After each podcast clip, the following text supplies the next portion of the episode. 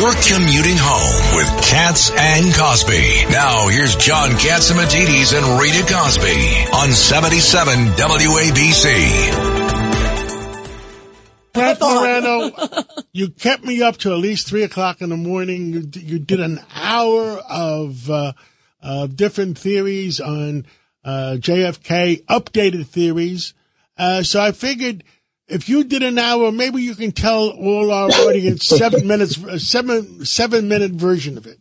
I'll do the best that I can, and I appreciate you staying up, John, and listening. And um, uh, uh, hello to everybody, and happy Thanksgiving Eve to everybody.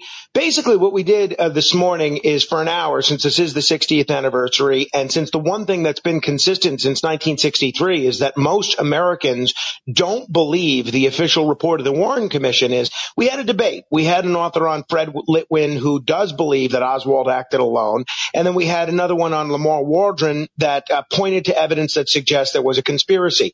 I'll be honest, John. You know, I, I, I, have no idea what happened. Obviously, the two things about the assassination that have never really sat well with me uh, at the time, and looking at what happened uh, through a historical lens. I have a tough time buying into this single bullet theory. The the aspect of this that um, would have to show that Oswald acted alone is that this bullet enters through Kennedy's back, leaves his neck, goes through Connolly's back, breaks his rib, comes and hits his wrist, and then goes into his thigh. I know that you can produce experts that say that this happened. I have a tough time with this. And the other thing where the experts tell me that I'm full of baloney is if you look at the Zapruder film, it does look like the shot that uh, killed Kennedy ultimately comes from the front.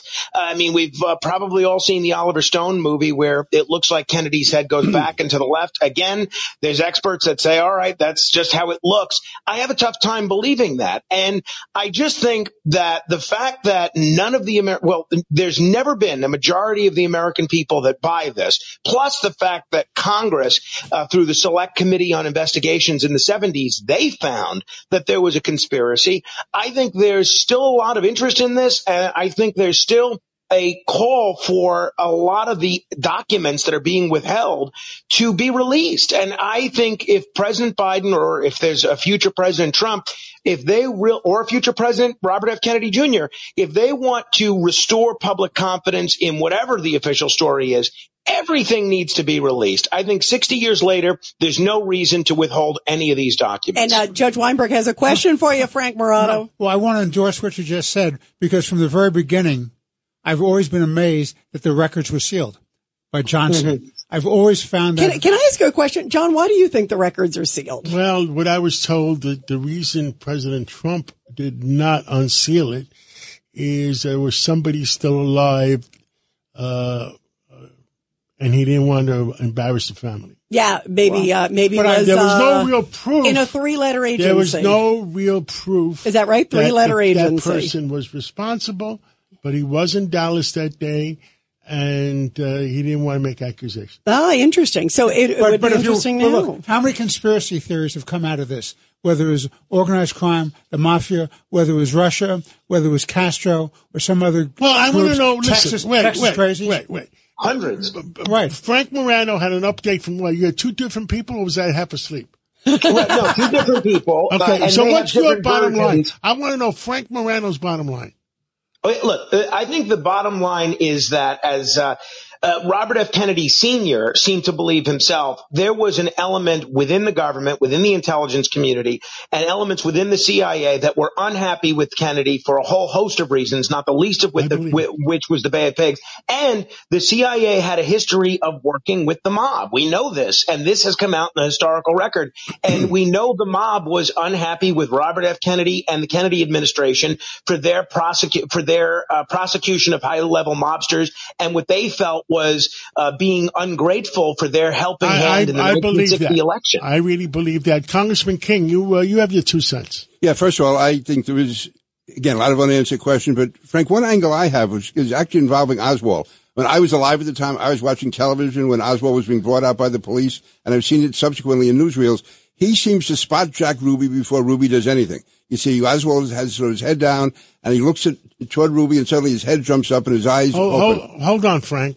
Uh, some breaking news. Breaking news, WABC. Governor Hochul has just said during her press conference in Buffalo that it's not terrorism. Yep, yep, yep. But stay tuned. Uh, in our six o'clock news, we will know better.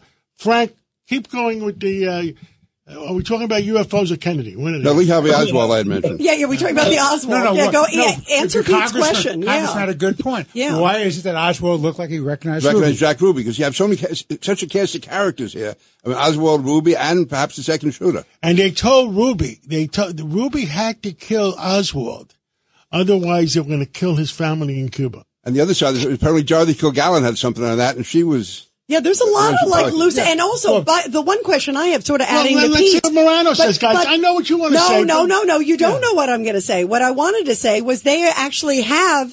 Uh, there was all this connection with the Russian agents meeting Oswald even before. That's interesting too. So Yeah, it- you know, uh, just to, to begin with Rita's point and work backwards with what everybody else said. Um, it was interesting the interview that you did with Bill O'Reilly earlier in the week. Now, Bill O'Reilly in his book Killing Kennedy says and points to evidence that he suggests he doesn't believe there was a conspiracy. He believes Oswald acted alone. But even O'Reilly, both with you guys and in his recent interview with Tucker Carlson, couldn't explain why Oswald was dealing with this uh, top level Soviet uh, apparatchik, uh, George de Mohrenschildt. What was a low level guy who everybody says was kind of a loner, sort of an oddball like Oswald? What was he doing with somebody that was one of the toast of uh, Russian society at the time? That's something we don't have an answer for.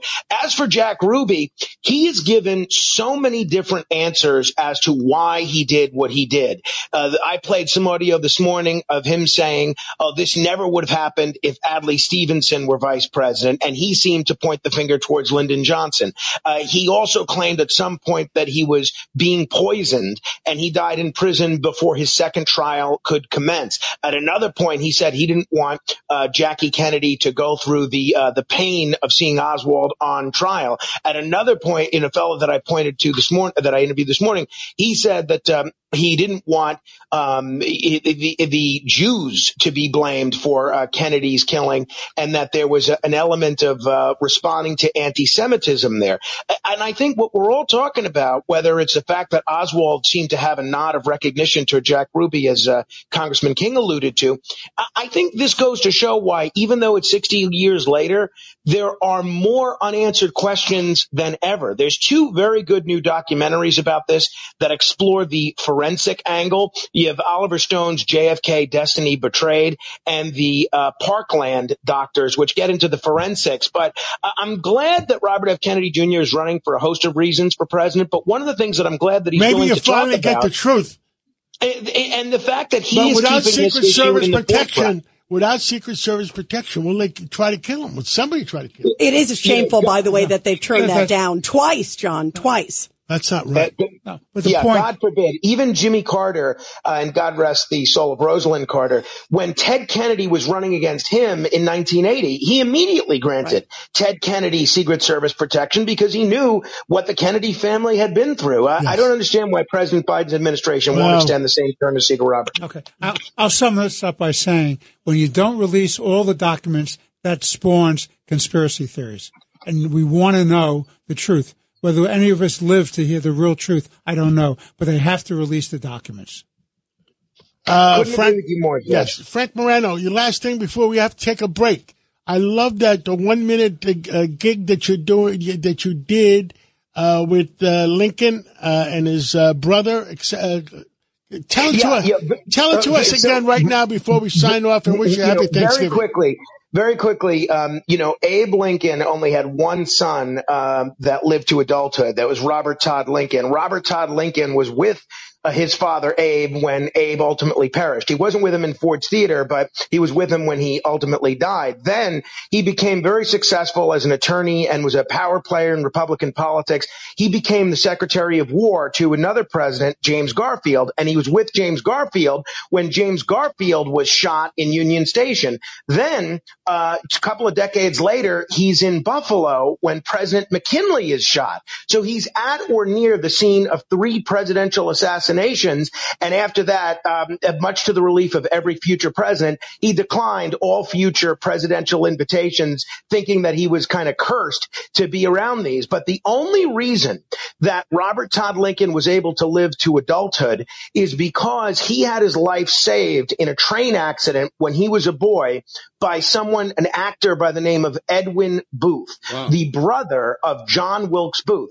John oh, that's Wilkes wild. Booth's brother saved the life of Robert Todd Lincoln, who not only got to live to be, you wow. know, at a relatively old age, but last, he was at or near three presidential assassinations. Last question. Wow. You also had uh, people that would swear uh, John Wilkes Booth never died. And, and he, escaped, lived to a, escaped. he escaped and lived to a ripe old age. What's that about? You know, there's a, a, lot of evidence to suggest uh, that, that uh, it's more than I can tackle in just in just 60 seconds. But uh, 30 seconds. Fifteen. uh, there, there, there is there is someone that claimed to be Booth on his deathbed, and if you look at the photographs of this gentleman and the depictions of Booth from the uh, the 1850s and 1860s, there is an eerie similarity. I'm not sure that I'm there on that one yet, but it is interesting to think about. Wow. Okay, listen to Frank Morano Frank, Monday through Friday. Stuff. The other side of midnight. The other side of midnight versus. Don't get confused with another side of midnight with, with Curtis the other two days. That's right. Frank, great you, stuff. Thank you. Thank great you. Happy stuff. Thanksgiving. Thanksgiving. Enjoy your family. John, look, thank you. Best to you and to Margo and everybody. And I'm looking forward to being with you tomorrow morning in the first hour as we do Sid's show. I'll come in early.